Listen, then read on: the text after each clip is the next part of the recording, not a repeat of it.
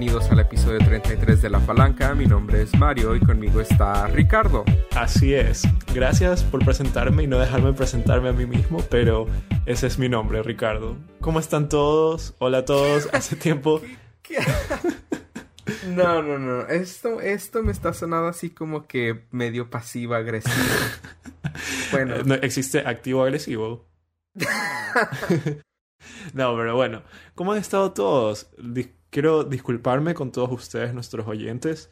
Este, sabemos que no hemos tenido eh, la misma cantidad de episodios últimamente. Lo que pasa es que, como ya saben, me he mudado y la verdad es que eh, he estado como gitano, que me estoy moviendo de un lado a otro porque todavía no tengo un lugar permanente.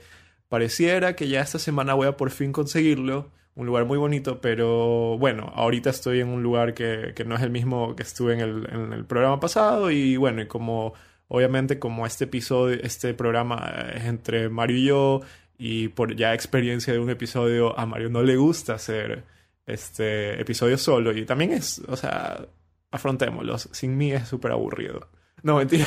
Ok. No, mentira. Bájale, bájale poquito. Déjame decirte que sí puedo hacer episodios solo, nada más que se me hace que los episodios como que de 30 minutos están muy cortos. es mentira, estaba bromeando, obviamente. Este, pero bueno, quería disculparme porque en sí ha sido por, por mi culpa que, que no hemos estado grabando eh, últimamente tanto. Aunque quisiera que, eh, o sea, una vez que ya tenga mi lugar y todo, yo creo que me voy a sentir más cómodo, voy a estar mejor y es, quién sabe, o sea, hasta tal vez tengamos eh, tiempo para hasta grabar más episodios. Si es que a Mario le interesa editar tantos al mes, tal vez pueda hacer que grabemos, yo qué sé, tal vez uno a la semana o tres al mes, o yo qué sé, en vez de dos. Sí. Porque ahorita yo digo que la prioridad, dije, mientras hagamos un episodio al mes, o sea, con eso está bien. Y aunque es muy poco, pero de perdido estamos haciendo un poquito de... Eh, mm, al menos estamos poniendo algún episodio eh, relativamente... Eh, con una frecuencia, o sea, lo que estoy tratando de decir es que lo mínimo que vamos a publicar, lo más seguro es que sea una vez al mes. Pero vamos a tratar de hacer dos episodios al mes como siempre lo hemos hecho. Y si se puede más, pues ¿por qué no? ¿Verdad? Claro, eh, les quiero recordar que, o sea, nosotros no ganamos absolutamente nada de dinero haciendo esto, este programa.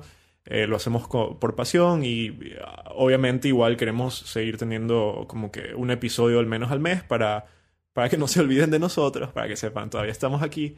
Pero, eh, o sea, al punto al que voy es que, este, no es que lo dejamos de hacer porque no hay dinero o algo así, y que siempre que hacemos esto es porque queremos, o sea, nos gusta, y, y, si a veces no tenemos tiempo es por ya cosas de la vida, pero aquí estaremos, trataremos de estar siempre.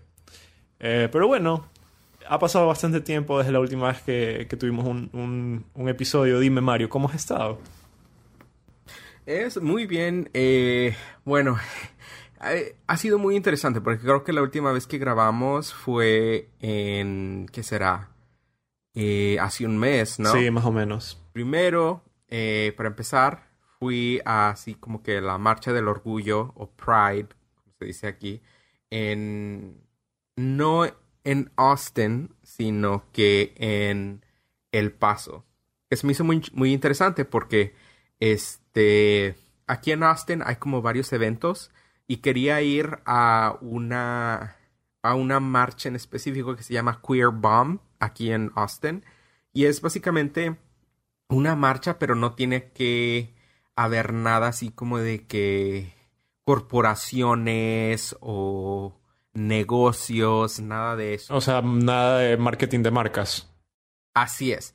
Porque de cierta manera, o sea, ya, ya había visto esto ya hace muchos, muchos años eh, un poquito de criticismo ante, eh, pues sí, de que muchas de las marcas que, que apoyan a los festivales son de aquellas que producen sustancias alcohólicas.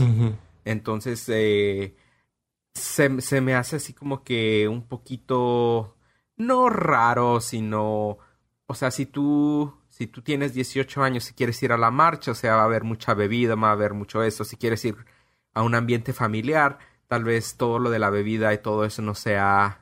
Eh, o sea, envía, el- lo- lo envía más un mensaje, envía un mensaje que no es el, el, in- el- el que se quiere. Así es, o sea, y no estoy diciendo que estoy en contra a, la, a que la gente tome, por supuesto, o sea, si tú quieres tomar, toma, si quieres fumar, fuma, pero creo que envía un mensaje como que eso es lo único que hacemos, ¿no?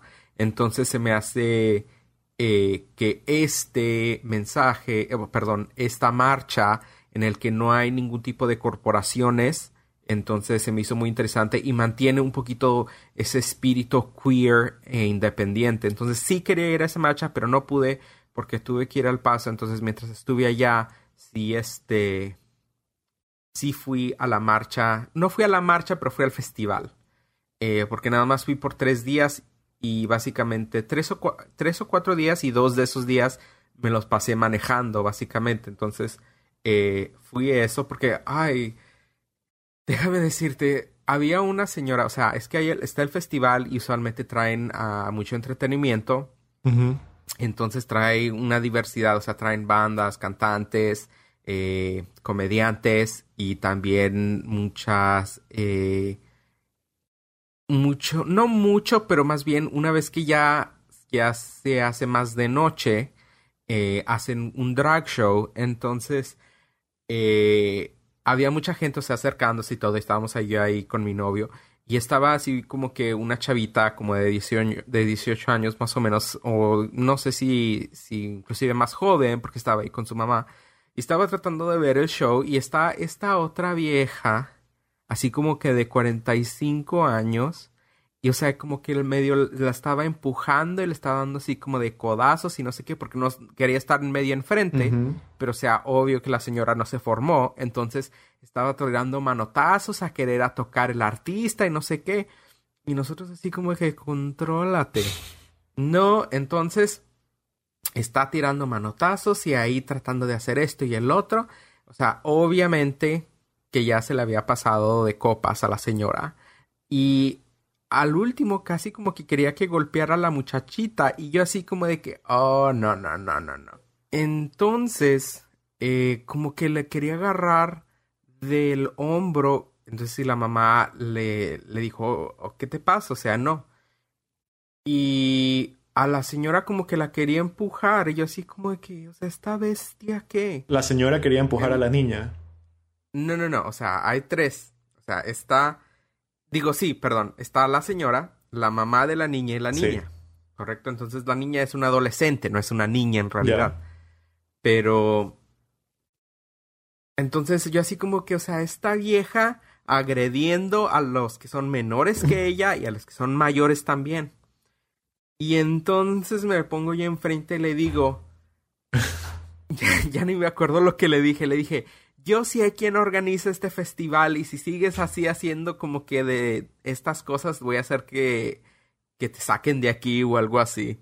Y nada más se me quedó viendo así como de que, "Ah", y ya se fue. O sea, pero, o sea, o sea, esta gente, o sea, tan terca y tan tonta y tan torpe, o sea, digo yo, si vamos a celebrar esto del orgullo, o sea, también, ¿cómo te pones a agredir a, a gente o, o adolescentes que, que son nuestra propia comunidad por ver a un ídolo y aparte de eso, sea lo que sea, o sea, es, un, es una drag queen, o sea, es una vestida, no es un artista real. O sea, eso no estoy diciendo, o sea, ojo, ojo, no estoy diciendo que las vestidas no sean artistas, sino que usualmente están impersonando a algún personaje o a algún cantante o tal vez a alguien de la farándula. Entonces, en el caso, en ese entonces, una de las que estaba ahí en el show estaba impersonando a Cher. O sea, y entiendo que, que sí, que, que está haciendo un muy buen trabajo y que todo lo que haga esté bien, pero eso no quiere decir que te vas a poner ahí y a bofetear a medio mundo para tratar de estar al frente de todo el mundo. No era Chad Michaels, ¿verdad? No.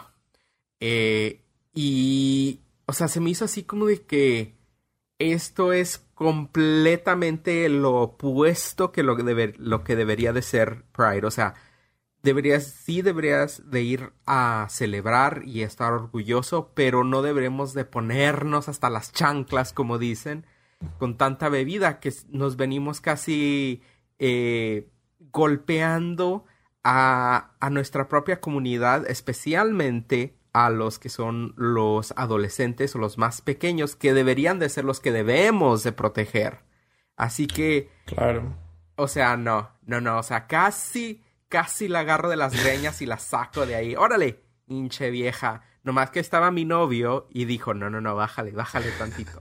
es el típico, no, no, no, deja que nomás las cosas pasen, así como que tú no te metas. no, no, pero mira, o sea, yo cuando veo cosas así, la verdad es que yo siempre pienso a esa persona como que está un poco loca o algo así. O sea, es como que cuando son esos comportamientos que uno no vería como algo normal, como algo civilizado, yo siempre pienso que es alguien así loquito. Y bueno, acá en Toronto, o sea, desde que he estado aquí, ya llevo aquí un poco más de dos meses, créeme que hay bastante gente loca en la calle. Por lo suerte no son como que súper agresivos, pero hay bastante gente loca. Y ahorita me hiciste acuerdo de lo que estabas hablando de... de de esto de que era un era como una marcha o un desfile eh, sin marca, sin nada de compañías detrás. Justo hoy día estaba, que, hoy día, eh, que es eh, domingo 28, en Toronto, era la marcha, el parade de, de Pride. Entonces, habían bastantes, tú sabes, como que carros de de empresas como bares, este, o también de alcohol, de condones, pero también habían restaurantes y bancos y cosas así. Y luego, en medio de toda esta marcha, pasó también, dentro de la marcha estaba unas, así como un grupito pequeño de unas, parecían que eran como 10 personas. Estaban desnudos todos, no sé por qué. Y, y tenían un cartel que decía, ah, Pride no es, eh, es una marcha por nuestros derechos, no una fiesta y, de ahí como que eh, fuck your pride, algo así.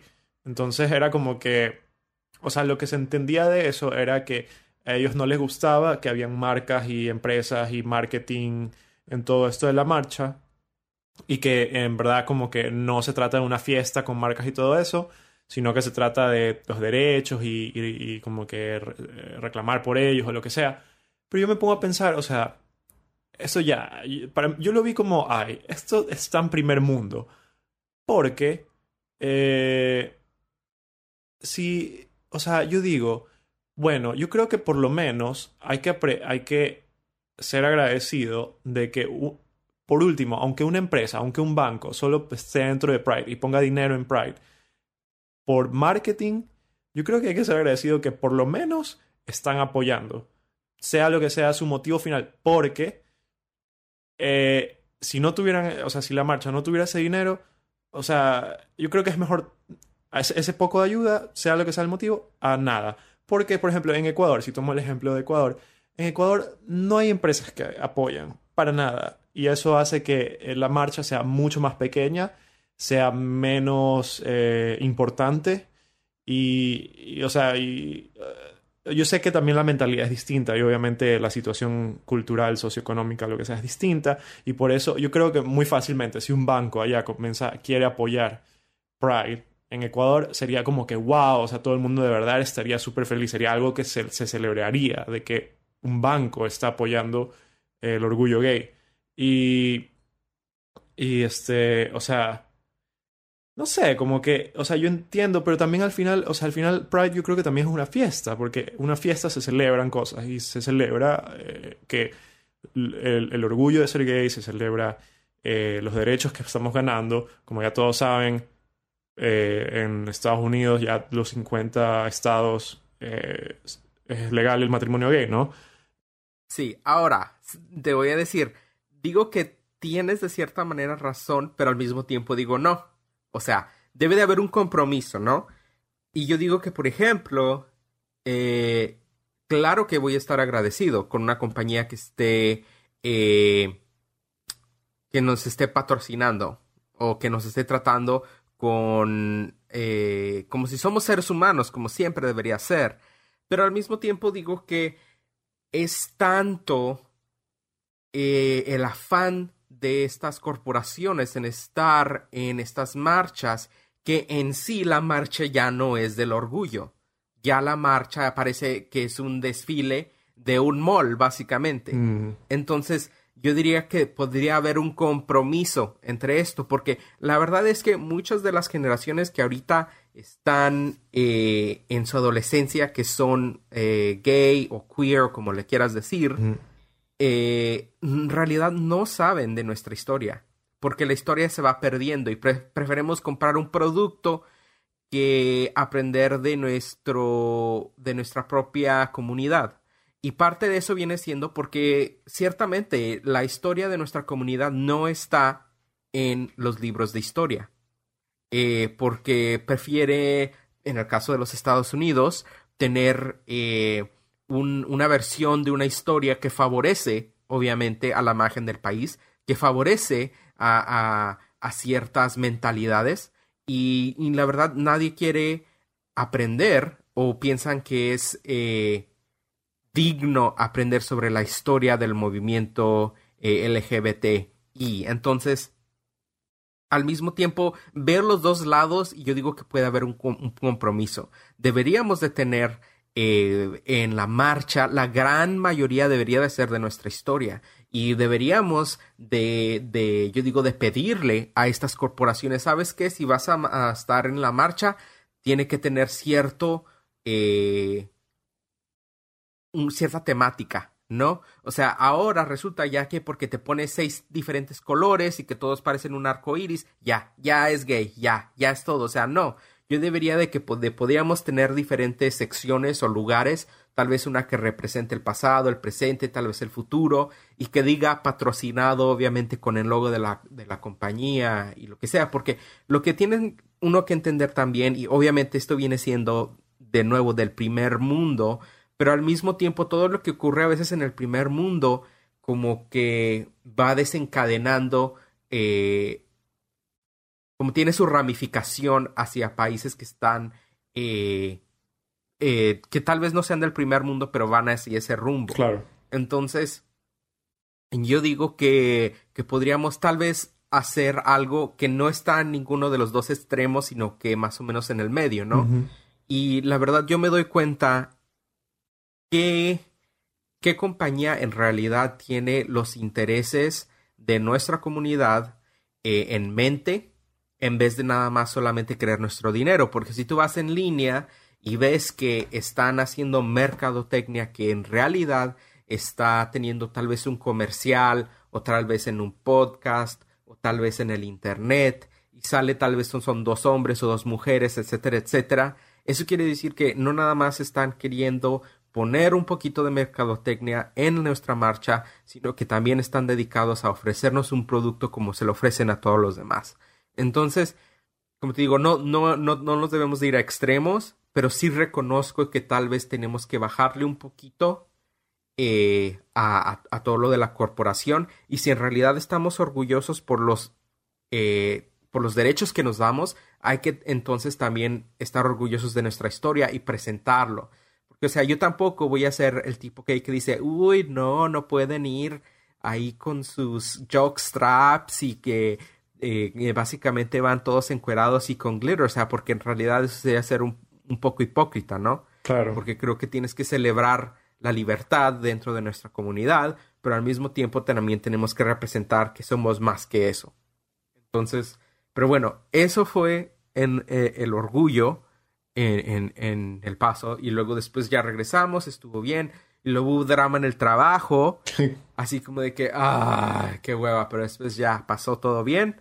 Y luego el novio se enfermó, así que hemos estado así como de que en realidad no hemos salido porque habían varios como celebraciones como para cerrar el mes, básicamente cerrar el mes de, de junio eh, pero decidimos no salir, así que nos quedamos aquí eh, en el apartamento.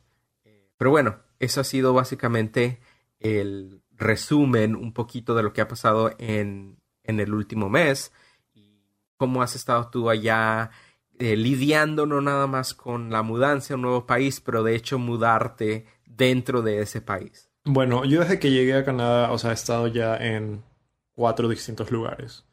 Primero cuando recién llegué, estuve en un Airbnb, es decir, que yo alquilé un cuarto en un lugar y que estuve ahí como 10 días. Luego me mudé al lugar donde este, grabé el último episodio, eh, donde estuve ahí dos meses.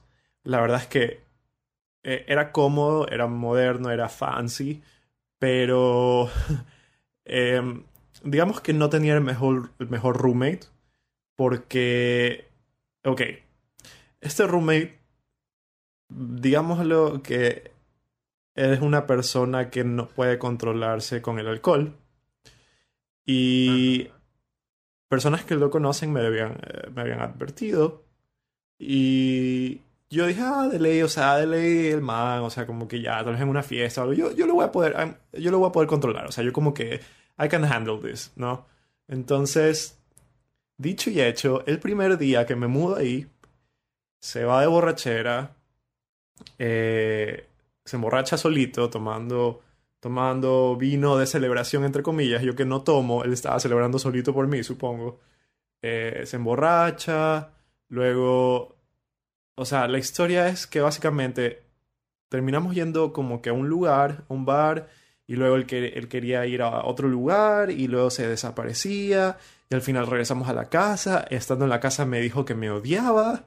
Y yo como que, ¿por qué me odias si apenas me conoces? Así como que eh, me dijo como que así, no, tú no me caes bien. Y me dijo borracho, imagínate, era el primer día que yo estaba ahí y que me digan eso.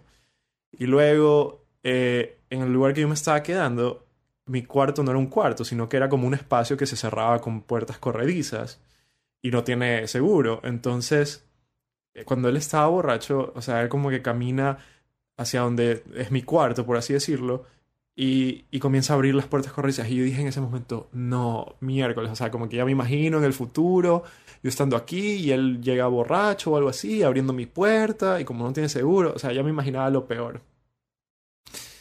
Y bueno, tuve que pasar básicamente dos meses eh, ahí, eh, soportando ese tipo de cosas. Este, luego me cambié, digamos que yo estaba en downtown, en la ciudad, en Toronto. Luego. Wow, qué duro. Y luego, y luego cuando le dijiste que ya no te, ya te ibas a vivir a otro lugar. Lo peor de todo es que no, es que yo no me fui, eh, yo no dije me voy a vivir a otro lugar. Este. Ah, o sea, como que hubo, pasó un par de veces más esto de que borracho, o sea, es más, yo casi, casi nunca los fines de semana yo dormía en, en mi departamento porque eh, yo sabía que cosas así iban a pasar, entonces yo siempre como que me iba y me quedaba a dormir donde un amigo o algo. Este, Luego, eh, él me pidió que me, que me vaya porque necesitaba el, el mi, mi, cuarto para, para, para su familia. Y yo, o sea, yo no estaba listo, pues, o sea, se supone que me tenía que quedar hasta fin de mes y porque, hasta fin de este mes. Bueno, entonces tuve que irme. Por suerte tenía un amigo, pero básicamente era como irme a Queens, digamos, de, de estar en Manhattan a irme a Queens. Entonces tuve que mudarme hasta Queens, tuve que llevar todas mis cosas. Eh, pasé ahí un fin de semana. estaba bien, era, era, un, era basement, este, no tuve que pagar nada, pero se supone que me iba a quedar ahí este, solo unos, así, unos 10 días, pero no lo, no lo soporté. No lo soporté porque, porque me sentía, tú sabes que trabajo en casa, aparte era basement y estaba este, aislado de la sociedad porque era como, era un suburbio. Entonces, caminar hasta el gimnasio o caminar hasta el grocery store, aparte de que está súper lejos, no hay nadie en la calle, solo hay carros o buses, es aburridísimo, o sea, y aparte de que yo paso en casa, ¿no? Porque trabajo en casa, es como, es como sentir que estás en una prisión. Entonces, no lo soporté y, y decidí y me mudé de nuevo, así, solo estuve ahí tres días y me mudé de nuevo. Y ahora estoy donde otro amigo en, en downtown y, y este, y ya, o sea, estoy aquí, pero, pero este amigo, o sea, es como que uh, es un, un poco sucio y he encontrado como que cucarachas en la cocina. Y o sea, es como que no, o sea, es como que sea donde sea donde voy, es, es como que no, ¿me entiendes? No, no, no se compara obviamente con mi casa, ¿no? Entonces, como que obviamente eso me ha afectado un poco emocionalmente porque me hace extrañar mi hogar en Ecuador. Pero eso no significa que pienso volver o, no estoy feliz. O sea, estoy feliz en ciertas cosas, pero también estoy, o sea, es como que me deprimen ciertas otras. Pero como que el lado positivo de todo esto es que eh, me moví, o sea, más rápido.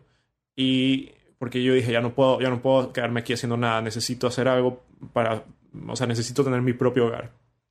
Entonces, eh, ya encontré una persona con la que puedo vivir, que sé que, que confío y sé que, que va a ser limpia, que, que puede pagar su renta, que, que es, tú sabes, vive en mi mismo mundo de lógica y en mi misma realidad. O sea, es decir, no es una persona la típica con la que no te puedes comunicar o, o, que no tiene tu mismo este, set de valores, tú sabes, o sea, respeto y esas cosas.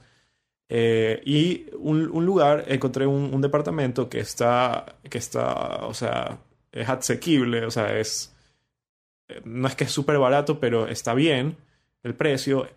El, el, edificio es bonito, o sea, está bien también, no apestan los pasillos a, curry o a, sucio. Eh, el departamento en sí no creo que sea nuevo, pero está pintado, está arreglado, pisos nuevos, cocina nueva. Este. Y, yo creo, o sea, todavía no he aplicado, ya el lunes recién voy a aplicar eh, con, con, todo lo que necesito para adquirir el departamento, o sea, para alquilar el departamento.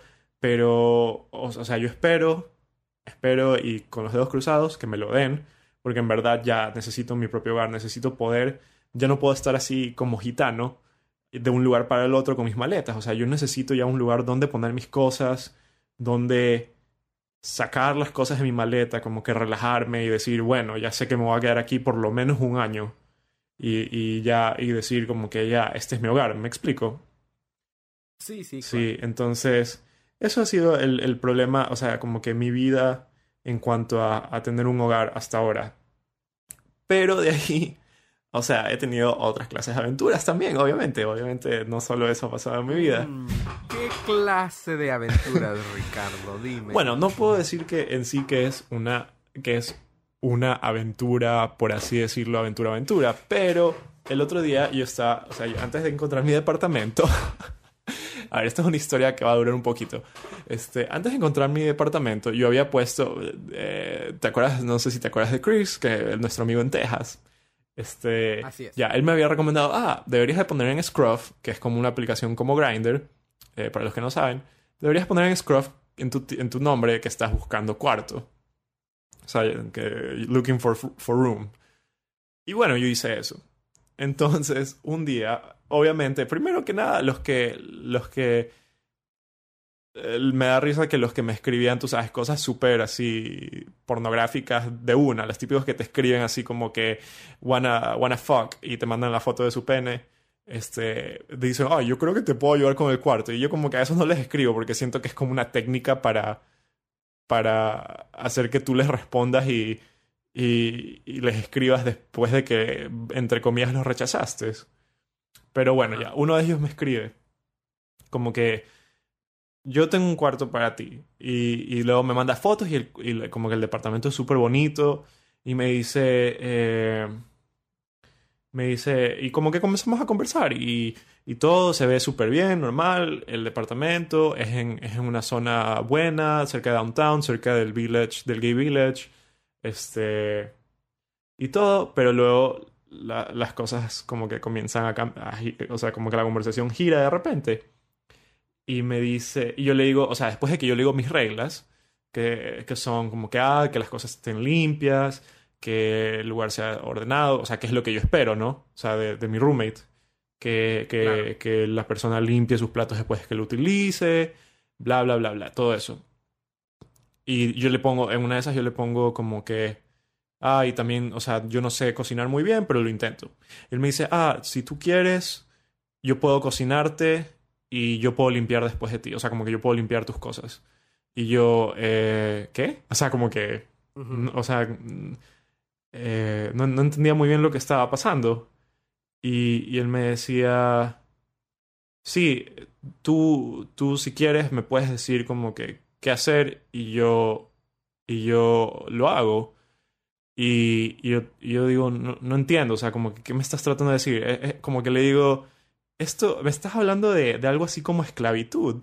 Y me dice, eh, o sea, como que no, se notaba que él no quería decirlo específicamente, pero él me decía, ¿qué? ¿No quisieras que tener a alguien que limpie después de ti, que te cocine y, y, y que, y que esté ahí a tus órdenes todo el tiempo? Y yo, eh, eh, o sea, no. Y me dice, si tú, me dice, o sea, básicamente me dijo, si tú, si tú quieres, tú puedes tener mi cuarto, si tú lo exiges. Si tú quieres, yo te puedo cocinar. Si tú quieres, yo puedo limpiar las cosas. Tú puedes exigirme lo que tú quieras. Y si no, y si no lo logro, me puedes castigar. Y yo, eh, em, y yo, no sé, o sea, como que obviamente yo no iba a hacer eso. Yo no estoy, o sea, no me gustan esas cosas. Entonces, o sea, yo no tengo ningún tipo de, de cosas así, ningún fetiche de esclavitud y, y, amo o cosas así. Entonces, pero me daba curiosidad de saber qué, o sea, qué tiro este tipo, hasta dónde iba a llegar. Entonces yo le digo, bueno, ¿y, si, y, y cuánto, sería mi, cuánto sería mi cuarto? O sea, ¿cuánto costaría? Y me dice, bueno, si, si, no, si no vas a ser exigente conmigo, o sea, si no vas a ser básicamente mi, mi amo, te lo dejo a 800. Pero si yo soy tu esclavo, te lo dejo a 400. Y yo como que, miércoles, o sea, 400 está muy bien. 400 está muy bien para lo que estoy recibiendo. Y el man como que me dice, sí, tú puedes hacer lo que quieras.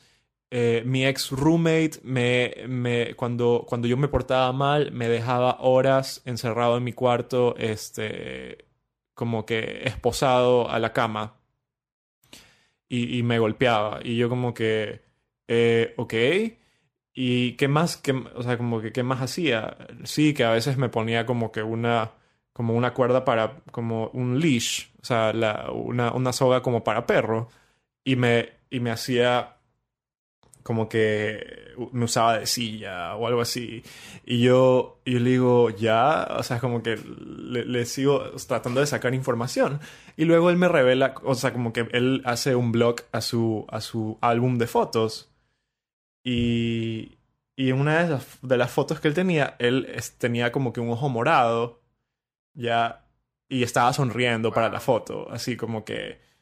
Eh, estaba sonriendo para la foto, así como que si estuviera, era como una cara de estoy orgulloso de tener mi ojo morado. ¿Ya? Ajá. Y yo le pregunto, ¿y ese, ese, ese moretón en el ojo es real o es maquillaje? Y me dice, así es como, esa es una de las cosas que mi roommate, mi ex roommate me hizo. Y yo, pero el man lo decía así súper orgulloso, ¿no? Así, y, y yo me quedo, ¿es en serio? ¿Me estás diciendo en serio? O sea, como que, en serio, eh, tus castigos eran violentos y él, y él de repente como que cambia, no, jaja, es mentira, sino es que me caí y me golpeé. Y yo como que pienso, o sea, ¿quién, quién se cae y se golpea en el ojo para, y le da un moretón en el ojo? O sea, es como que a nadie, nadie se cae y recibe un moretón en el ojo. O sea, uno se golpea la pierna, el brazo, la cabeza, pero no, el, no un moretón en el ojo. Entonces, fue súper extraño, pero al final yo le dije como que, no, ¿sabes qué? O sea, no, estoy... Ah, ya me acuerdo lo que le dije. Este, yo le estaba contando al mismo tiempo a un amigo lo que estaba sucediendo. Él me dice, vamos, vamos a ver el lugar, vamos a ver el lugar, como que para, para curiosear. O sea, como que vamos a, a la típica que tú vas a ver el cuarto antes de alquilarlo. Y yo le digo, y yo le digo a él, ya, o sea, como que, ¿cuándo puedo ir a ver tu cuarto? O sea, como que, ¿cuándo puedo ir a verlo? Para considerar, a ver si quiero a ver si quiero alquilarlo o no. Y él me dice, ay, Ajá. puede ser la próxima semana, porque este fin de semana estoy, estoy, estoy ocupado. Y yo le digo, y yo le, y yo le digo, ah, ya me estás desobedeciendo, esclavo. y el man, o sea, y el man como que ahí me pidió, no me acuerdo qué más conversamos, pero el man me pidió como que, ay, porfa, no le digas nada a nadie. Ah, porque yo le había dicho, ¿y qué pasa? ¿Y qué pasa si si mi familia viene? ¿Cómo, qué, qué, va a pasar? O sea, si mi familia viene y visita, ¿qué, va, qué van a, o sea, ¿cómo van a reaccionar frente a ti? O sea, tú eres mezclado. Y él me dice, me dice, no, nadie tiene que saberlo. O sea, cuando estén otras personas, nadie va a saber que yo soy tu esclavo. O sea, y yo como que, qué raro. O sea, yo pensaba, como que, qué extraña es la gente. ¿Quién quiere ser un esclavo? Y bueno, a la final ya no quedó en nada, no, no voy a visitar el cuarto ni nada, porque igual quería curiosear. Pero yo pienso, o sea, eh, en, mi, en, mi, en mi perspectiva, ¿no? Aparte de que qué raro el tipo, que, que le guste que sean violentos hacia él y que le ordenen y le hagan hacer cosas, yo me preguntaba un par de cosas. La primera es como que, a ver, 400 dólares está súper bien. Pero si lo considero, primero sería ser alguien que yo no soy, o sea, una persona violenta y mandona. Bueno, soy medio mandón, pero no así. Y, y, y aparte sería como trabajar 24/7, me explico, porque estaría siendo una persona que no soy yo dentro de mi casa. Entonces, como que no. Porque, o sea, no lo, no lo iba a aceptar, no lo iba a hacer nunca, pero consideré, o sea, como que lo pensé, ¿qué tal si sí? O sea, ¿qué pasaría? Y la segunda es, estaba pensando, me pregunto que si, si es que él es mi esclavo y yo le ordeno que me compre un PlayStation 4, ¿lo haría? Oye, ¿cuántos años tenía este, esta persona? Tenía 32 años. No, sí, 32 años.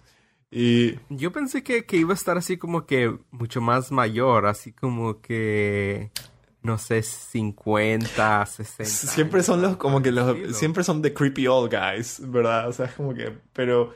Pero no sé, o sea, es como que... Sí...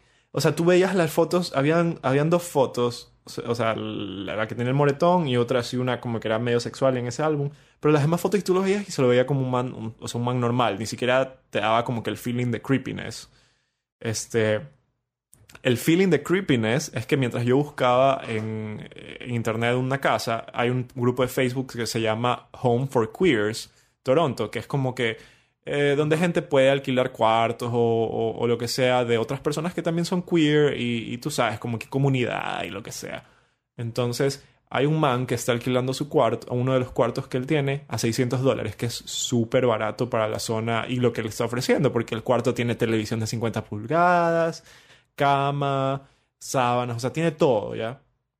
Y el man lo está alquilando a 600 dólares y el man lo promociona como que ah, no estás cansado de esos cuartos que son súper caros, así, súper, una locura. Pero tú ves las fotos del tipo en Facebook y es un man que así que parece que tuviera 60 años, pero se lo ve súper creepy, ya es como que súper creepy. Y, y, yo le digo... Así como de que niño, tengo dulces en mi ven. Sí. Ven conmigo. Sí, y, y yo le muestro a mi amigo como que, mira, este cuarto está súper bien, aunque el man tiene como que cara súper creepy, porque para esto la foto del tipo, o sea, la foto de perfil de Facebook del man era, era como que, tú sabes, la cara así súper viejo eh, del tipo y estaba usando como una, una máscara de conejo. O sea, era como... Era súper creepy, ¿ya? Y el, mi amigo dice, no, no vayas, ni lo consideres. De ley tiene cámaras en todos lados y, y vende, vende los videos así como que a, a, una página porno o algo así, no sé. Este... Eso sí era súper creepy. Y, lo, y, y, esto del esclavo era súper raro. O sea, yo como que le, le, seguí la bola un tiempo para ver hasta dónde llegaba, pero, pero al final, obviamente, o sea, no lo consideré, pero chuta, 400 dólares estaba súper bien. Este, pero bueno, a la final, a la final nada. Bueno, pues amigos, los que nos estaban escuchando, los nue nuestros nuevos oyentes, nuestros viejos oyentes, nuestros oyentes en general, ya saben que nos pueden encontrar a La Palanca Podcast en nuestras redes sociales. Nos pueden encontrar en Twitter como arroba palanca podcast, en Facebook como La Palanca Podcast. Pueden leer nuestro blog, que es donde tenemos todos nuestros episodios, en lapalancapodcast.blogspot.com. Pueden escribirnos a nuestro email, lapalancapodcast.gmail.com y obviamente nos pueden encontrar en iTunes o Stitcher o en la aplicación podcast en cualquier dispositivo Apple. Eh, hablando, hablando, hablando de redes sociales, eh, hemos recibido un mail de Pablo o como los conocen tal vez en sus redes sociales, Emilio69. Y él nos manda un email súper bonito donde nos cuenta que, o sea, cuando en nuestro episodio anterior hablamos de, hablé de mi experiencia eh, de mudarme a Canadá, él también nos cuenta de su experiencia cuando se mudó a Estados Unidos, cómo conoció a su pareja y, y que él es originalmente de Barcelona. Y este, algo gracioso de su email es que él menciona, menciona que le parece terrible, o sea, una de las primeras cosas que le llamó la atención al mudarse a los Estados Unidos fue lo, es lo terrible que es el transporte público en los Estados Unidos. Yo no, verdad. Yo no sé, yo no sé, o sea, mucha gente se queja. Yo la verdad es que yo, yo veo a la gente de primer mundo y yo digo, no saben lo que tienen ustedes. Ustedes no saben lo que tienen, porque se quejan de todo. Y obviamente está bien, porque las cosas pueden ser mucho mejor. Pero chuta, o sea, si ustedes supieran lo que es el transporte público en Ecuador, ustedes dirían, lo que ustedes tienen es una belleza. Mira, yo, yo te voy a decir algo. Eso es lo que, lo que yo también pensaba cuando me recién me mudé. Yo creo que, por ejemplo, la calidad de, digamos, tomar un camión en México a tomar un camión en los Estados Unidos es completamente diferente. O sea, tomar un camión en México, no manches, es como subirte a la montaña rusa. O sea, y todo está hecho de plástico y de metal, así que olvídate, si algún día algún camión se viene eh, chocando con algo, o sea, es horrible, horrible, ¿me entiendes? Mientras que los autobuses en los Estados Unidos están así como que acolchonados, con aire acondicionado, o sea, así todo super nice. Pero se me hace que, por ejemplo, en México hay más rutas y puedes tomar muchos camiones, mientras en los Estados Unidos nada más hay son ciertas rutas. Así que creo que en los Estados Unidos la calidad del camión es mejor, pero en realidad la cantidad tal vez no sea tanta porque no puedes ir a tantas partes. Mientras tanto en México la calidad de un camión individual no es de lo mejor porque inclusive también tenemos como los microbuses y que parece, o sea, parece, no sé, qué parece ahí cuando no hay suficiente espacio, o sea, que toda la gente se arrechola así dentro y vas así como todos apretujados, o sea, es horrible. Pero al mismo tiempo hay muchas rutas y además hay taxis en donde quieras. Pero lo que sí tengo que decir es que ahora si vives en una ciudad grande, ya puedes utilizar Lyft, que es una aplicación con la que alguien viene y eh, básicamente está en su carro y funciona como si fuera tu, tu taxi. Claro, Uber, ¿no? Así es. Bueno, o sea, yo, yo la única teoría que tengo sobre, sobre esto de, de, Latinoamérica es que sí, hay muchas más rutas, eso es verdad. Pero, por ejemplo, en Ecuador, el hecho de que hayan tantas rutas hace que hayan demasiados buses, lo cual crea demasiado tráfico y como esos buceteros son una miércoles, son unos animales se meten por todos lados, o sea, y respetan, te chocan. Entonces, eh, yo creo que, por ejemplo, en Toronto, ya, yo solo estoy usando el ejemplo de Toronto porque es el lugar, el único lugar del primer mundo en el que he estado por más tiempo seguido. Eh, Toronto es una ciudad que es básicamente una cuadrícula, es decir, norte, sureste, oeste, no hay como que viradas raras ni nada, o sea, tú puedes llegar fácilmente a las cosas. Y puede ser que no en todas las calles hayan buses, no en todas las calles hayan streetcars o estaciones de metro, pero la, ciudad, o sea, la posición en la que este transporte público están puestos, te permite llegar a un lugar y luego caminar. O sea, tú caminas hacia, donde, hacia tu destino. Y, o sea, básicamente este transporte público hace que las personas caminen. Pero obviamente no caminas así como una eternidad. Caminas unas, cinco máximo unas 5 cuadras, unas 3 cuadras, ¿no? Entonces, por lo menos yo creo que en Toronto funciona bien, por lo menos en downtown. No sé cómo será el resto de Toronto, solo estuve en North York, que era como el equivalente de Queens, estuve un, fin de semana y me pareció que igual el transporte, el transporte público funcionaba ahí. Obviamente no había tanto como, como, como en downtown porque es un suburbio, entonces la gente tiene carro y todo eso.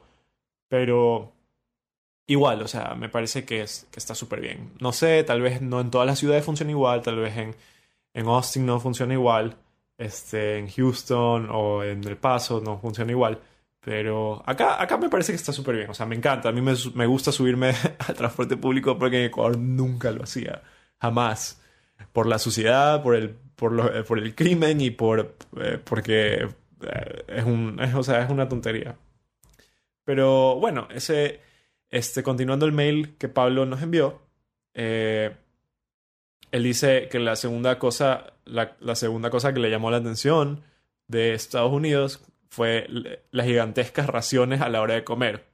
Bueno, ahí yo no tengo comentario. Yo, o sea, siempre hay, hay este estereotipo o esta idea en general de que en, los Estados Unidos hay bastante obesidad. Pero no, no sé. O sea, me parece gracioso. Y bueno, y terminando el mail de Pablo, es las cosas que sí me, él dice, las cosas que sí me gustaron es que la gente me parecía bastante amable y con tiempo conocí gente muy interesante. Gracias por el podcast, siempre me hacen sonreír y espero que todo vaya genial en Canadá. Abrazos, Pau. Bueno, pues eh, Pablo, muchísimas gracias por enviarnos este mail. Súper bonito, súper bonitas tus palabras. Este, a mí personalmente me agrada que nos, escriban porque siento que hay gente que nos está nos están escuchando, siento que eh, lo que estamos haciendo, aunque no es que estamos buscando ganar dinero a partir de esto, sino que lo hacemos porque nos gusta, siento que vale de algo, siento que alguien está disfrutándolo. Así es, definitivamente. Eh, y además, aparte, nada más quería mencionar brevemente en cuanto a redes sociales, eh, que por ahí vi que empezamos a seguir una cuenta nueva en Twitter que se llama Gamers Ecuador y me tocó ver unas fotos en la que marcharon como grupo y hasta tenían como que su uniforme así, sus playeras que ellos hicieron y se me hizo muy interesante y muy padre.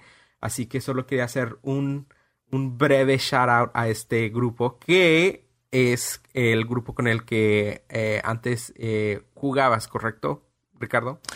Eh, sí, o sea, Gamers Ecuador en verdad fue, yo fui el fundador de Gamers Ecuador. después de que yo vine, o sea, yo fui la primera vez, o sea, cuando yo, lo que pasa fue que en Kickstarter salió esto de GamerX, ¿verdad?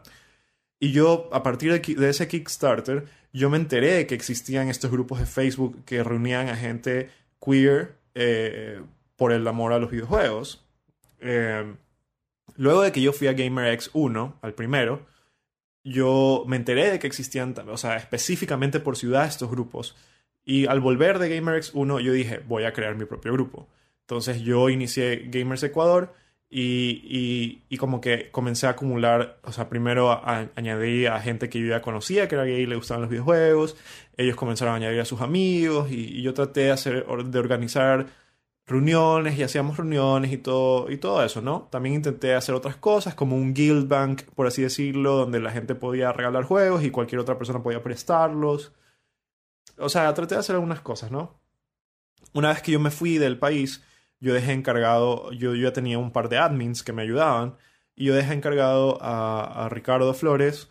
Eh, lo, él, es la, él, fue, básicamente, yo era de Supreme y él fue el que tomó mi puesto. O sea, él es, él, he was the next Supreme. Entonces... Ándele, te despelucó. Sí, me... Y ahora él es la nueva Supreme. Sí, Lo siento, Ricardo. me destronó. Sashay away. Ricardo. me destronó, pero, o sea, me gusta, me gusta lo que está haciendo con el grupo.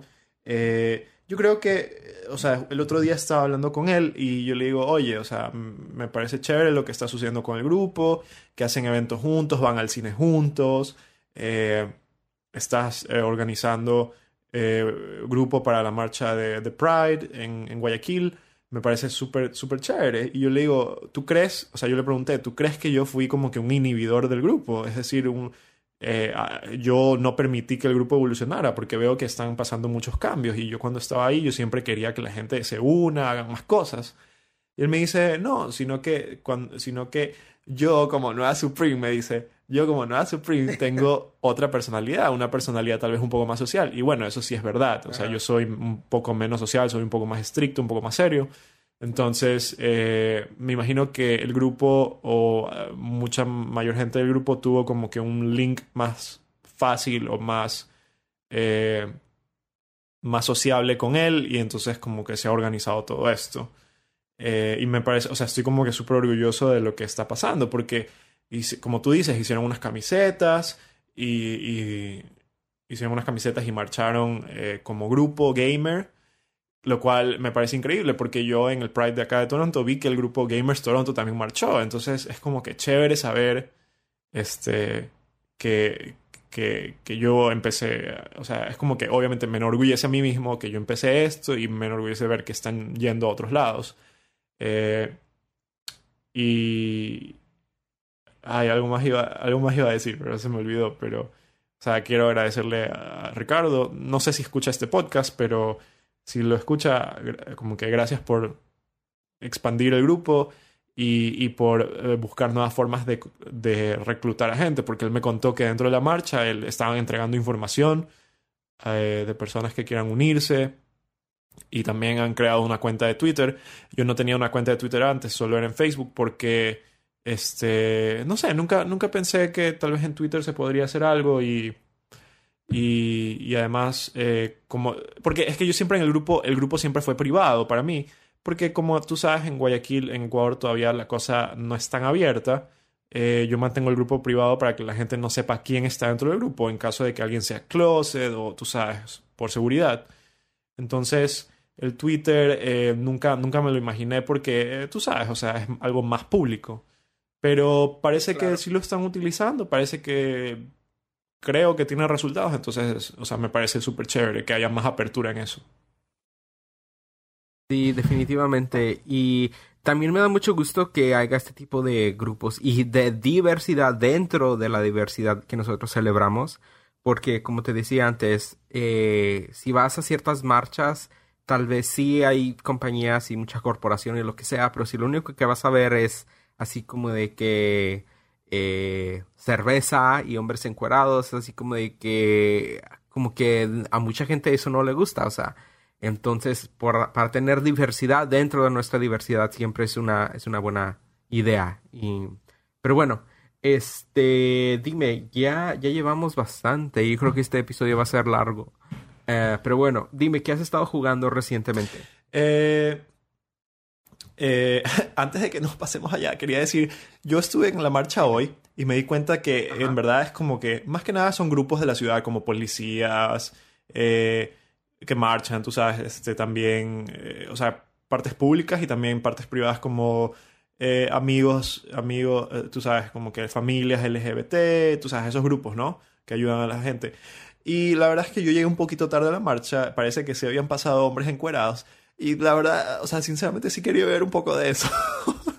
oh, no estoy diciendo que no, no estoy diciendo que no. O sea, lo que me estoy refiriendo es que si lo único que hay son hombres encuerados, entonces ya hay como un poquito de problema. Claro. Pero como te digo, o sea, me encanta ver que digamos que pasen todas las vestidas, que pasen todos los encuerados, que pasen todas las lesbianas en motocicletas mm. y luego que pasen todos los nerds. Para que vean que, que de todo hay dentro de nuestra comunidad. Sí, y eso me sorprendió bastante, ¿sabes? Porque este, el, el yo, tú sabes, el, medio, o sea, la tele, las noticias y todo eso siempre muestran a los encuerados y todo eso, pero en verdad eso es una pequeña parte, por lo menos en lo que yo vi hoy era muy pequeña, o sea, es como que es lo que se muestra. Y bueno, en cuanto a lo que he estado jugando, por fin, o sea, no he estado jugando mucho todavía, pero por fin estoy jugando Hearthstone, porque ya salió para iPhone por fin, tú sabes, yo no tengo iPad y a mí no me gusta estar mucho tiempo frente a la, computadora por lo, por lo que siempre mi espalda me duele por estar tanto tiempo sentado y como soy alto, entonces eh, he estado jugando un poquito en Hearthstone. No mucho todavía, así que no te puedo decir como que sí, planeo comprar cartas o, sí, eh, ya sé de qué se trata todo, pero por fin empecé con eso. De ahí, eh, en verdad, o sea, voy a confesar que como he estado esto de, gitano de un lado para el otro, no he tenido mucho tiempo para jugar muchos juegos. Es más bien me he puesto solo a ver Netflix, que he estado viendo Heroes, eh, pero he estado jugando eh, Sherlock Holmes. Y en el último caso que jugué me parece gracioso que la respuesta más, o sea, la más lógica, o sea, la respuesta que está en tu cara del, del crimen que resolví, porque tú puedes elegir como que tú, o sea, tú en el juego resuelves crímenes y luego eliges quién es el culpable del crimen. Ya, y, para mí era como que súper obvio quién era, pero yo dije, no, este crimen, o sea, esto está muy fácil, de ley no es él. Entonces en tu cabeza te inventas razones de, ah, es este otro por tal y tal motivo. Y a la final terminé repitiendo el, o sea, el final, de, o sea, eligiendo al criminal tres veces, o sea, me equivoqué dos veces porque a la final sí era la respuesta más fácil. O sea, e, era un caso simple. Y es la típica que tú te, tú te, tú te convences de que no, es muy fácil para ser cierto. Y a la final, o sea, no sé, es como que me sentí súper estúpido. Eh, por tratar de ser muy inteligente me sentí estúpido. Eh, pero bueno, de ahí como yo ya, eh, como bueno, ustedes ya saben, ahora yo ya soy independiente, me mantengo yo solo, el dinero que yo gano es el, es el que gasto. Entonces, yo decidí, bueno, ya no voy a renovar mi, mi cuenta de... No voy a renovar mi cuenta de PlayStation Plus. Entonces quiero jugar los juegos que tengo descargados de PlayStation Plus antes de que se. antes de que ya no pueda jugarlos, porque mi membresía termina en julio. Y entonces me puse a jugar unos juegos que tenía ahí descargados. Eh, y entre ellos, eh, o sea, solo pude jugar dos. Y el, uno de ellos fue Spelunky. Y estuve jugando un ratito, solo jugué el tutorial. Y dije, ¿sabes qué? Este juego no es para mí. Porque es un juego pareciera que es un juego como que de skill, de, de, tú sabes, de solo hacer cosas. Es un, es un juego de, de hacer algo. Bueno, todos los juegos son de hacer algo. Pero lo que trato de decir es que creo que ya entiendo por qué a mí no me atraen muchos los juegos indies, que son muy simples en cuanto a la historia, porque yo siento que, que no me alimenta eh, el, no es que no me alimenta el cerebro, sino que siento que no, como que no aprendo o no absorbo nada de esos juegos. Puede ser que no sea así, puede ser que sí se absorba, pero estoy diciendo, o sea, mi perspectiva, ¿no? Siento que no absorbo nada porque es como un juego, lo veo como algo mecánico, es decir, es skill, es de, por ejemplo, ya tú excavas, tienes que saltar, evitar, esquivar y todo eso, ya, pero es skill, ¿no? Es, o sea, es algo que tú haces en el momento y después de que lo haces se pierde. O sea, tú no ganaste más allá, no, no, no absorbiste nada para tu futuro. En cambio, yo siento que a mí me atraen más los juegos que son más complejos, que tienen historia, porque tú absorbes como que experiencias, experiencias que tienen un significado, que tienen un, eh, una historia, una moral, un valor, eh, entre dos humanos, entre un alien, entre un robot y alguien más. Entonces yo siento que, que, absorbo esas experiencias, que, que, aprendo, las razono y las aplico en mi vida, en mi vida diaria. O, aprendo incluso como en Assassin's Creed 2, que aprendes un poco de historia con un poco de ficción y te da curiosidad, investigas en Wikipedia sobre esta gente que existió. Entonces yo siento que eso absorbo más. Entonces cuando yo juego estos juegos que no tienen una historia, que no tienen un, un, una narrativa, eh, que, no sea un, simplemente un salva a la princesa o, o salva a la novia o lo que sea, siento que no aprendo nada. Entonces siento que estoy perdiendo mi tiempo cuando puedo jugar un juego que, que me alimenta un poco más. Entonces fue al jugar Spelunky me di cuenta, ah, ya entiendo por qué no me gusta este tipo de juegos. No es porque el juego sea malo, no porque el juego no sea divertido, pero es porque siento que no estoy, siento que estoy perdiendo mi tiempo inconscientemente. Obviamente no estoy descalificando los juegos así para nada. Simplemente es como que tú sabes, es un gusto personal. Y asimismo me pasó lo mismo con Frozen Synapse. Que el juego es muy técnico, es muy de estrategia y, es divertido. O sea, creo que ahí sí se puede aprender un poco más porque aprendes.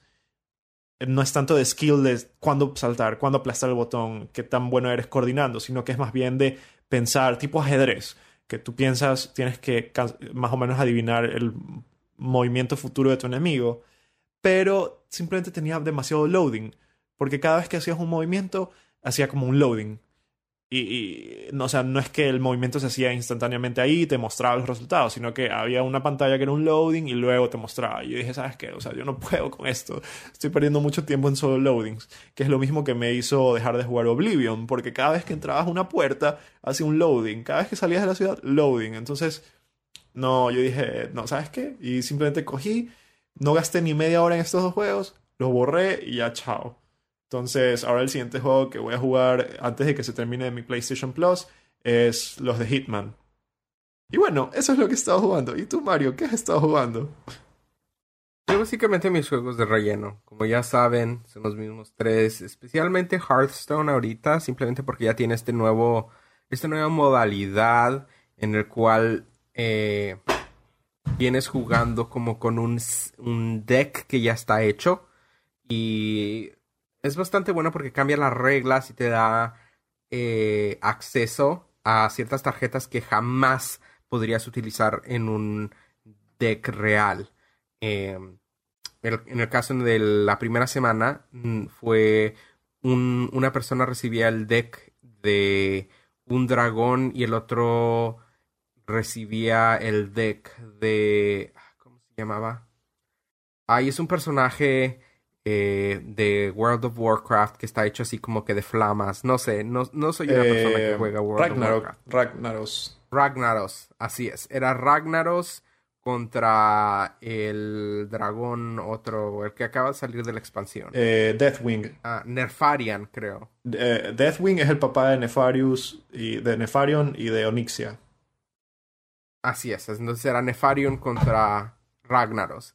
Y entonces todos sus decks son muy especiales y tienen tarjetas que son así super OP, pero que como son los dos eh, haciendo eh, una batalla entre estos dos personajes en específico, Entonces es más o menos un poquito balanceado, que algo que nunca funcionaría en, un torneo, pero se me hizo muy interesante. Eh, también compré un friego de juegos por todas Ajá, y, y, el New Year's Resolution. Lo siento mucho, pero ya sabes, yo soy una golosa voraz y necesito videojuegos. Pero, pero ¿qué pasó? ¿Cómo así te desataste? Porque te, te soltaste el pelo y dijiste, los necesito. O sea, que... Lo necesito ahorita, lo necesito ahora y lo necesito... Ya. Con mucha cantidad, ya. Entonces, eh, pues sí, fue, eso fue uno de los juegos. O sea, después de que, de que pasó todo lo de Pride en el paso, dije, ¿saben qué? Me voy de shopping porque al mismo tiempo, más o menos como en unas de esas dos semanas, recibí mi primer eh, pago en, de mi nuevo trabajo. Porque, o sea, antes me pagaban cada dos semanas y ahora, como estoy haciendo otro tipo de trabajo para, eh, obviamente, el otro sistema, ahora me pagan cada mes. Entonces, pues ya vino el salario y dije, ¿saben qué? Una no es ninguna. Pero olvídate, ya después de eso, comprando y comprando y comprando, así como de que, ay no, Dios mío. Pero bueno, uno de esos juegos que compré fue eh, Naruto Ultimate Ninja Storm 3 Full Burst en Steam. Y la verdad es que, o sea, se me hace bien. Me encanta más bien ese juego simplemente por cómo están hechos los personajes y la animación, que es exquisita. O sea, ese es uno de los mejores juegos mejor animados que he visto. Y además porque es un resumen de la serie, porque, o sea, sí me gusta ver anime, pero creo que muchos de las series ahorita tienen demasiados episodios, entonces no voy a sentarme a ver 200 episodios. Sí. Simplemente no lo voy a hacer. Sí, sí, sí. Yo me acuerdo que cuando veía Naruto habían bastantes episodios de relleno. O sea, tú sabes, los típicos hay episodios que continúan la historia que tú sabes que es la historia principal. Y luego hay episodios que, ay, mira este pueblo y el pueblo tiene su propio problema y, los resuelven en ese episodio. Sí, entonces se me hace así como de que, eh, entonces como es un resumen de la serie, se me hace muy entretenido. Entonces por eso compré ese juego. Entonces lo he estado jugando, llevo como más o menos como unas 10 horas. Ya voy, ya casi lo voy a terminar. Yo creo que tengo, lo he terminado como un 80% más o menos. Eh, y fuera de eso, también ah, vamos a hablar un poquito eh, después sobre E3. Pero, o sea, se me hizo. Por fin se me hizo que ya está Lucas en Smash Brothers, así como de que sí hay un dios, gracias. ¿Qué será tu personaje en, en, en Brawl o algo así? Así es. Ese era mi personaje favorito. Todavía es uno de mis personajes favoritos. Pero no nada más Lucas. No. También me dieron a Roy. O sea, qué bello. Qué bello es lo bello. Pero no nada más esos dos sino que también el que lo que pensé que no iba a ser una posibilidad. Dios mío, Ryu de Street Fighter 2. O sea, wow. O sea, ya me había dicho así el novio de que no, es que hallaron que, que ciertas voces dentro de, de del supongo que haciendo data mining básicamente y así como que claro que no. O sea, Ryu en Smash Brothers, o sea, semejante estupidez. Por supuesto que no va a pasar. Y que lo vienen anunciando. Y la forma de cómo lo diseñaron se me hizo muy interesante. Sí, es como totalmente distinto, ¿no? O sea, es eh, la forma en la que pelea. Hallaron cierta forma como que para incorporar los, lo mejor de los dos mundos en uno. Y de hecho sí funciona muy bien. Así que muy, muy, muy interesante el trabajo que, que hizo Sakurai para incorporar este personaje adentro de Smash Brothers. Entonces, eh, he estado jugando un poquito con eso y, y, eso es más o menos la mayoría de lo que he estado jugando. He visto... o sea, de todos los juegos que compré, o sea, te podría decir la primera vez cuando estuve en El Paso compré varios juegos como para el Xbox 360 y la mayoría de lo que yo compro son cosas que en, la, en realidad no van a ser, eh, no van a estar disponibles mediante, eh, en formato digital y algo que va a ser muy difícil de encontrar. En el caso de, de esa primera vez que compré algo fue aparentemente un juego, es como Typing of the Dead, si alguna vez lo han visto, creo que originalmente era para el Dreamcast o algo así, en el que estás escribiendo palabras en... te dan, o sea, como que palabras para escribir. Y si las escribes bien, vas disparando a los zombies. Pues este es lo mismo, pero lo haces con la guitarra, eh, como de rock. Entonces se me hizo muy interesante y dije, no va a haber, no va a haber algo así por el estilo. Entonces, este, compré eso. Y luego después regresé aquí a Austin, Texas y dije, ¿saben qué? Nos vamos de compra otra vez. Ni modo. La revancha, al cabo una no es ninguna. Entonces nos fuimos y compré muchos juegos portátiles. Entonces compré un juego que se llama Magical Star Sign. Y este es un juego para el DS, es un RPG y me gustaría jugarlo, pero lo que pasa es que los RPG son tan largos, o sea que me da hueva. Y luego compré otras cosas como para coleccionista. Y aparte compré un juego que se llama This and Make Up the Click, que es básicamente Mean Girls the Video Game.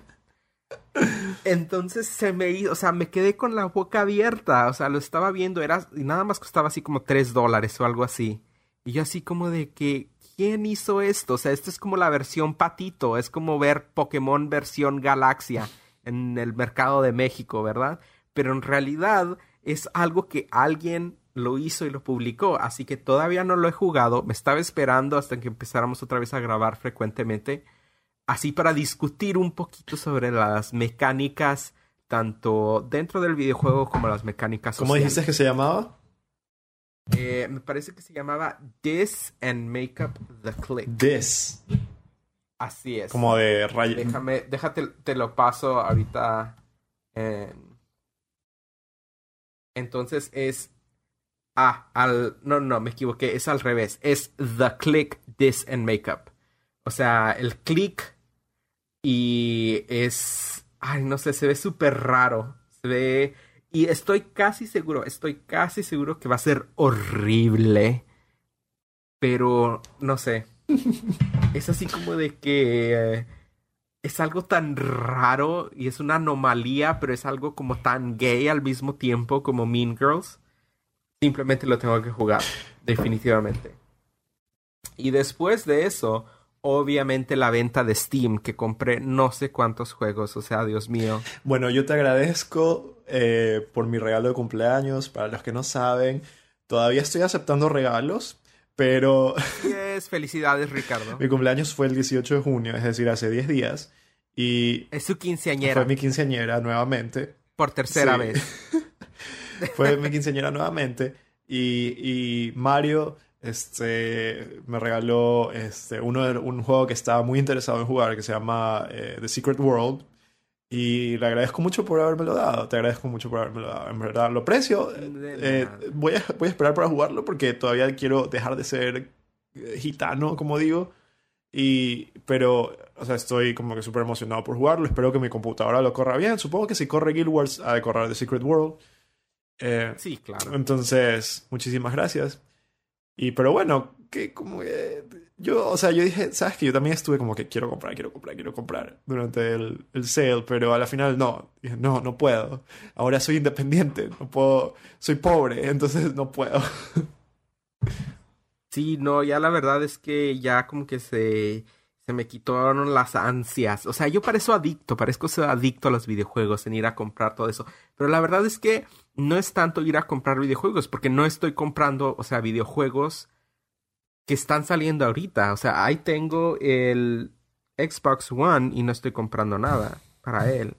Simplemente, o sea, me da ansias de ver que ciertos juegos viejos no los vaya a poder a volver a comprar y los tenga que ordenar en línea para un precio mucho más alto. Ah. Entonces es el espíritu de coleccionista, pero al mismo tiempo el saber y más o menos ver cuánto vale cada videojuego y cuánto me estoy ahorrando y por qué los voy a comprar. No necesariamente que quiera comprar videojuegos solamente por comprarlos, ¿no? Yo, yo estoy, ah. yo también así, yo estoy como que uno de estos días te aseguro que voy a explotar y voy a decir, me voy de shopping y me compro un Wii U, un Play 4 Y todos los, aunque estoy tratando de ver si consigo un empleo de fin de semana en EV Games o algo así para conseguir el descuento, porque según leí y busqué en internet, si tú trabajas en EV Games, ellos te dejan, eh, te permiten como que prestar los juegos, los, los usados, o sea, te los puedes llevar a tu casa y los juegas y entonces ya básicamente nunca más tendría que comprar un juego. Wow, muy interesante.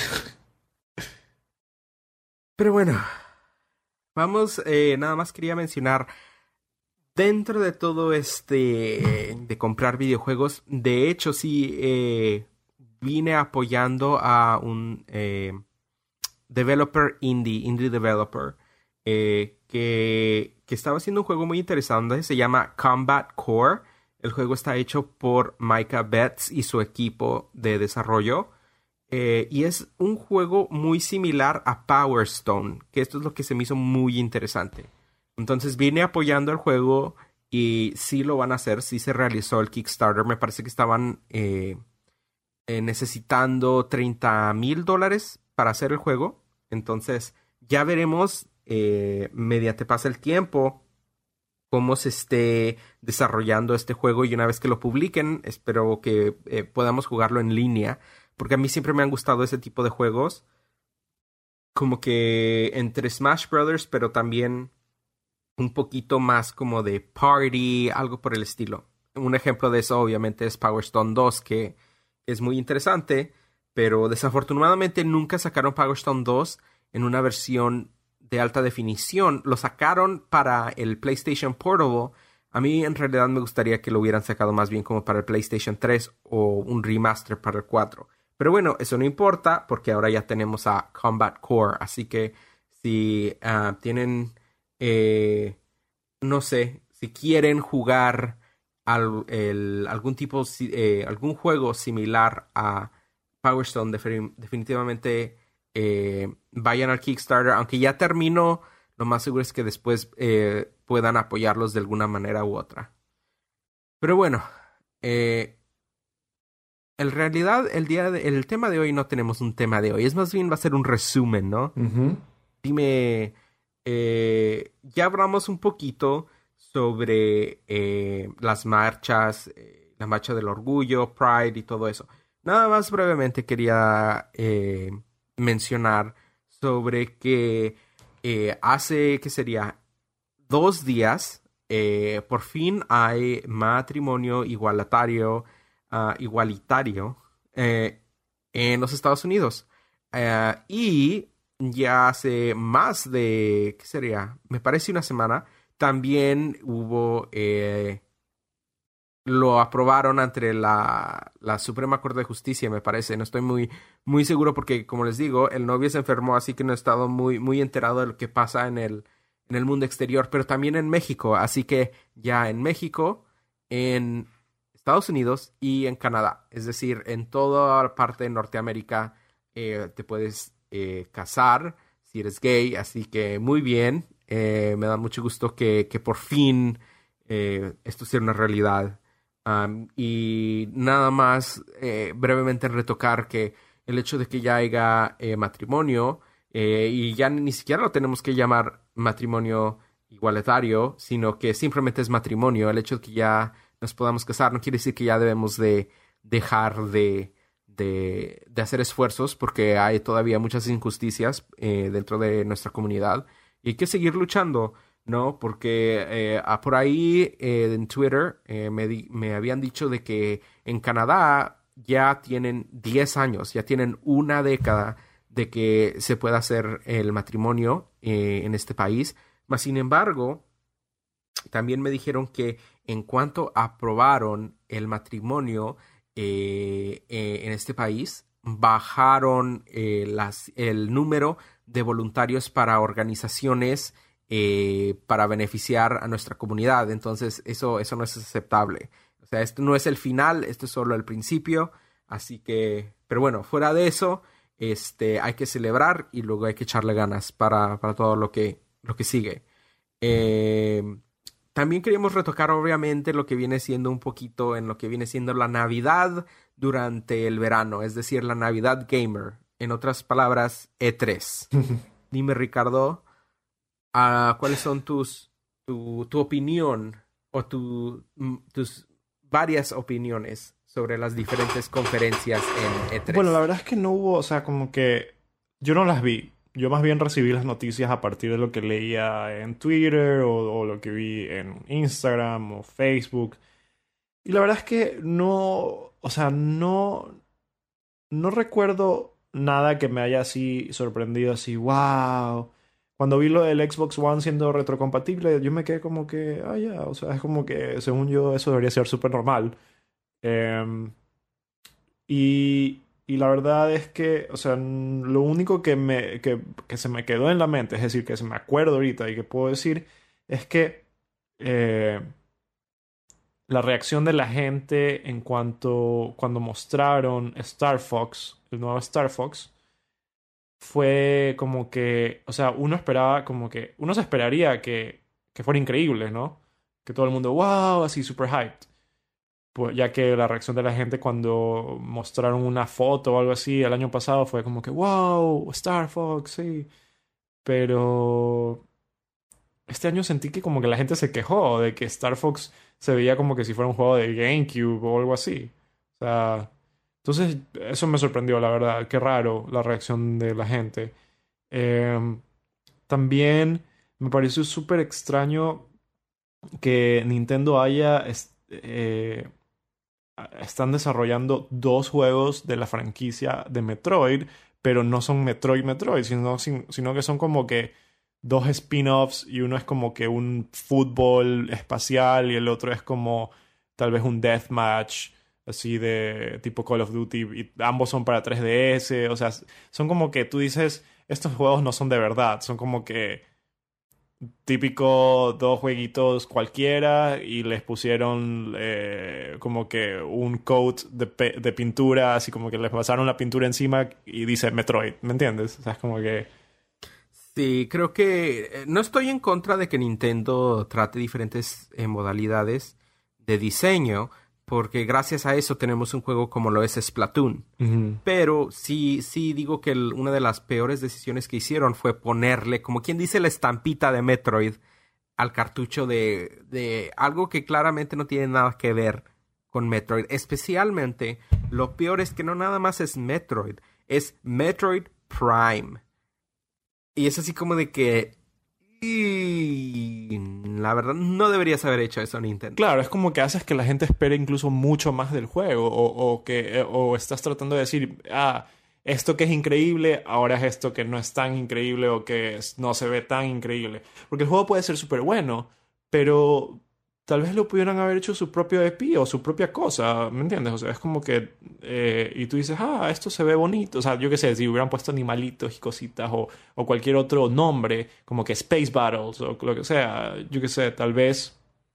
O inclusive que tuviera, que estuviera dentro del universo de Metroid, eso no, no está mal. Simplemente el hecho de que lo llamaste Metroid Prime es, es, hay cierto nivel eh, de expectativa cuando tú dices Metroid Prime, y es uno de los más altos. Creo que es una de las mejores eh, franquicias y de Nintendo, punto. Simplemente de, de, tanto del concepto a la ejecución. eh, es, es, es uno de los mejores juegos que Nintendo ha publicado, simplemente. Entonces, cuando tú pones algo de ese calibre enfrente de esto, o sea, se ve como que, ¿qué, qué estás haciendo? Te juro, te juro que si lo hubieran llamado a Metroid Other M Federation Fighters, te juro que no estaría tan mal como que si fuera Metroid Prime Federation Fighters o como sea que se llame la, la cosa. Y esa es la verdad. Claro. Pero sí, o sea, se me hizo muy interesante este la presentación de Nintendo, pero sí creo, la verdad, lo que yo pienso que pasó es que ese juego de Star Fox, ese juego lo iban a publicar en el Wii. Mm. Eso es lo que yo estoy pensando, que lo iban a publicar en el Wii y que al último minuto se hizo la decisión de que, ¿saben qué? Mejor no, vamos a esperarnos y lo publicamos para el Wii U. Porque la verdad es que sí se ve un poquito así como de que medio simple, ¿no? Como que no estoy esperando... No estoy esperando así como algo súper realístico, pero por ejemplo, si tú comparas... eh, si tú comparas el escenario. Hay un escenario en eh, Smash Brothers para Wii U que es de Star Fox y se ve excelente. O sea, tú dices, wow, me imagino cómo serán las batallas en Star Fox y se ve como se ven en este escenario. Entonces tú pones ese escenario y luego al lado pones este título eh, que se llama Star Fox Zero. Y se ve, no sé, se ve raro, se ve como que, no sé, es, es, es algo, se ve más bien como si fuera un reboot de la serie, pero no en un, buen sentido de la palabra. O sea, me gusta un poco las mecánicas, el hecho de que te puedes transformar de un avión a una unidad terrestre, pero hay ciertas mecánicas como utilizar la pantalla un poquito forzado, no sé. Mm. E, e, fue algo raro, pero sí me gustó mucho este... ¿Cómo se llamaba? No las botargas, pero las marionetas que utilizaron. O sea, me gustó más... Me gustaron más las marionetas que el juego, de hecho. Pero bueno. Hubiera sido de que tal vez has visto cómo han intentado algunos juegos cambiarlos, como por ejemplo lo de este Yoshi's Woolly Woolly World o Kirby Yarn, ni sé, Epic, Yarn, era de que tal vez hagan Star Fox con un look de marionetas. O sea, tal vez. O sea, yo sé que ya mueven su boca como si fueran marionetas, pero como que el look, que parezca que en verdad son marionetas, yo creo que eso hubiera sido chévere, hubiera sido distinto. Puede ser, no sé. Sí, no sé, se, se me hizo se me hizo muy, no sé. Eh, llevando un poco... Raro. Eh, no como anticlimático, supongo. Pero... Eh, no sé, o sea... No tengo idea. O sea, no, no, no siento que nada me sorprendió. No, no recuerdo ahorita nada que me haya sorprendido tampoco. Pero... ¿Quién sabe? O sea, eh, lo único que sí puedo decir es que eh, yo vi el trailer que sacaron de Metal Gear 5. Súper, así, súper. Lo hacen sonar como que si fuera súper importante, así, como que la historia, y es como, o sea, súper como que épico, o sea, chévere. Y, y si los dioses que, a los que tú les rezaste existen, yo espero que también traigan a, traigan a, Snake de vuelta a, a Smash Bros y, que sea el Snake del nuevo Metal Gear. Me parecería súper chévere. Pero y bueno, y tú dime, o sea, que del E3, ¿qué, ¿cuáles son tus conclusiones? Porque estoy seguro que tú estuviste más atento que yo. Bueno, pues mira, lo de Nintendo ya opiné. O sea, sí estuvo bien y todo, pero en realidad no hubo mucho de que... No, no me gustó, pero tampoco no... O sea, no estuve decepcionado. ¿Me entiendes? O sea, así como que, ok, lo único que se me hizo muy interesante fue eh, Chronicles X. Eso se vio bastante bien.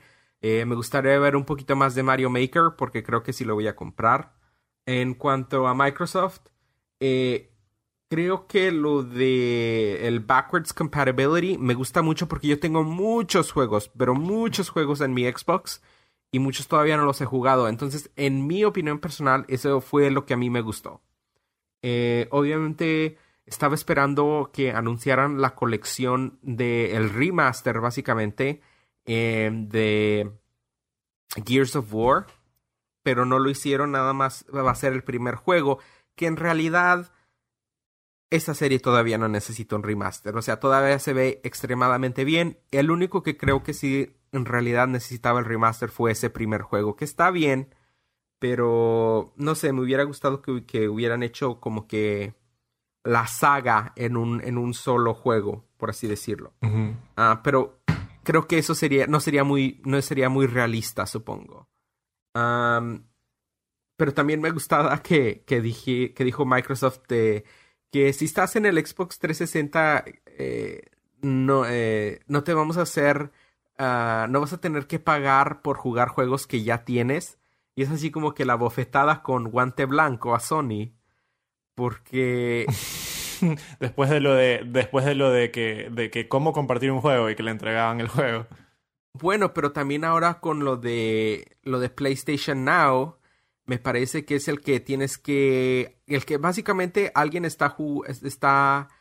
El juego está en un servidor y tú estás haciendo streaming el juego. Pero tienes que pagar por eso. O sea, tienes que pagar para accesar todos los juegos que están dentro de ese servicio. Mientras que con Microsoft ahora simplemente te puedes este, jugar lo que tú ya tenías antes. Claro. Eh, fuera de eso, así como de que, eh, whatever. Hubo algunas menciones que se parecían padres como Recore. pero fuera de eso, no me acuerdo la verdad de mucho. En cuanto a Sony, se me hizo así como que esto fue como que, ay, no sé, se me hizo raro. Porque, o sea, abrieron con lo de Last Guardian. Y yo así como de que, qué padre. Me da gusto porque este juego no, no tiene nada de eh, así como que violencia o armas o balazos o lo que sea. ok, perfecto. Pero al mismo tiempo, así como que no me importa porque ya han nacido tantos años así como de que... Eh. y, y luego así como con lo del remake de Final Fantasy VII, así como que... Ok, me quedé así como de que está bien, pero no vas a enseñar nada no tiene una fecha, no tiene, o sea, no sé, se me hace como que... No soy hater de Final Fantasy VII, pero al mismo tiempo no se me hizo así como de que, uy, la gran novedad. Bueno, o sea, yo, eh, yo jugué Final Fantasy VII como hace dos años o algo así. Y obviamente para mí, como que mi experiencia con Final Fantasy VII no fue la misma que las personas que lo jugaron en su tiempo. Me gustó el juego, me gustó la música, pero yo, así mismo como cuando jugué Ocarina of Time en 3DS, que fue la primera vez que lo jugué, fue como que, ah, ya, chévere, o sea, está bien. No es que, wow, este juego, me muero. Entonces cuando yo vi que van a hacer el remake de Final Fantasy VII, pensé dos cosas. La primera es, sí lo jugaría. Y la segunda es, por fin la gente que ha estado pidiendo este juego se va a callar. O sea, es como que ya, así por fin. Porque han estado siempre, siempre he escuchado algo de por ahí, hay un remake, un remake de Final Fantasy VII, que sacan el, sacan, y, lo, peor de todo es que es como que si Square Enix les encantara molestar a la gente, o sea, como que, que sacan el juego móvil de la moto, y luego la película por ahí, y que ni sé qué por allá, y es como que lo joden a la gente, ¿me entiendes? Es, como, es en vez de darles lo que quieren, sacan cualquier otra tontería. Entonces. Pero yo, bueno, por fin, ya, por fin. Yo, yo me quedé así como de que, oh, ok, el Final Fantasy VII Remake, ok. ¿Para qué? ¿Para el PlayStation 4 o para el PlayStation 5? Porque si va a salir igual como The Last Guardian, pues ahí me dices. ahí me dices, en unos siete años, supongo. A mí me encantaría que jugar un remake de Final Fantasy 4 y eso sería distinto totalmente, porque el 7 ya era como que más o menos en 3D en PlayStation 1, pero el 4 era Super, Super Nintendo. Eh, entonces... ¿4 o 3? Eh, el que tiene a Cecil y Kane. Ah, ok, sí, ese me hace que ese es el 4. A mí me gustaría ver un remake de Final Fantasy VI. Mm. Que tiene con todo... Simplemente porque, por ejemplo, si tú juegas Final Fantasy XV en ese juego tienes Magitech Armor como mounts. Entonces, en realidad puedes ver. Te refieres al 14, ¿verdad? No al 15. Ay, perdón, sí, 14. Sorry. Estaba. Eh, que por cierto, hablando de Final Fantasy, yo creo por eso lo dije. Se me hizo muy raro que anunciaron el remake de Final Fantasy VII, mas sin embargo no dijeron nada de Final Fantasy XV, y sin embargo ya hay un demo de Final Fantasy XV. O sea, yo diría aprovecharías, ¿no? Al cual le hicieron, claro, y le hicieron, y al demo le están haciendo updates, lo cual me parece súper raro. Sí, ay no, es, es raro, pero, anyways, como puedes ver el modelo de Magitech Armor en Final Fantasy XIV, se me haría muy interesante ver un remake de Final Fantasy VI, pero... No sé, o sea, así como de que creo que deberían de encargarse en primero terminar Final Fantasy XV y luego después ya, ya veremos qué más pasa con, con lo demás de los, de los remakes. Eh, y creo que una de las cosas que, sí, que también tengo que mencionar es que aunque no se me hizo súper interesante las demás convenciones, eh, la de Ubisoft este. Ay, tenían esta chava, ¿cómo se llama? Se me acaba de olvidar. anyways, me interesa. Es, esta chava es la voz de un personaje en Archer. Mm. Ay, no puedo, no puedo. Se me acaba de olvidar. Se me acaba de olvidar su nombre. Anyways, no importa. Esta chava es, siempre presenta lo de Ubisoft. Ella siempre es la mejor. O sea, me encanta cuando ella hace las presentaciones porque las hace muy dinámicas y las hace muy interesantes. Pero Ubisoft en sí no, me interesó así como que mucho la gran cosa. Eh, cabe mencionar que este fue el primer año en que le dedicaron una conferencia a la computadora, a la PC. Eh, y ahí estuvo eh, también ArenaNet y hicieron demo los Guild Halls para Guild Wars 2, que por fin vamos a tener Guild Halls. Súper interesante, súper padre. me encantó mucho. Estoy listo para la expansión. Eh, todavía quiero eh, terminar eh, ciertas cositas con uno de mis personajes que tengo, pero, pero ya, ya tengo mi preorden también para, para la expansión de Guild Wars 2. Entonces, pero fuera de eso, o sea, en, realidad no me acuerdo mucho de E3 y a mí la verdad a veces E3 hasta me aburre. Entonces, no sé, o sea, se me hizo interesante, pero ya no, ya no soy así como que ese niño fanboy que antes decía, uy, E3, tengo que estar ahí pegado al monitor, porque sé que voy a tener eh, el resumen y lo más importante al final del día. Claro. Este, bueno, amigos, creo que eso ha sido todo el episodio de hoy. Este, díganos a nosotros qué es lo que ustedes piensan sobre el E3, qué es lo que ustedes piensan sobre Pride, nos pueden contactar o mandar eh, un mensaje por Twitter en arroba palanca podcast. Nos pueden contactar y, ver en Facebook La Palanca Podcast, nuestro blog La Palanca Podcast blogspot.com, nuestro email, lapalancapodcast.gmail.com y también nos pueden encontrar como La Palanca en iTunes, Stitcher o la aplicación podcast para dispositivos Apple. Así es.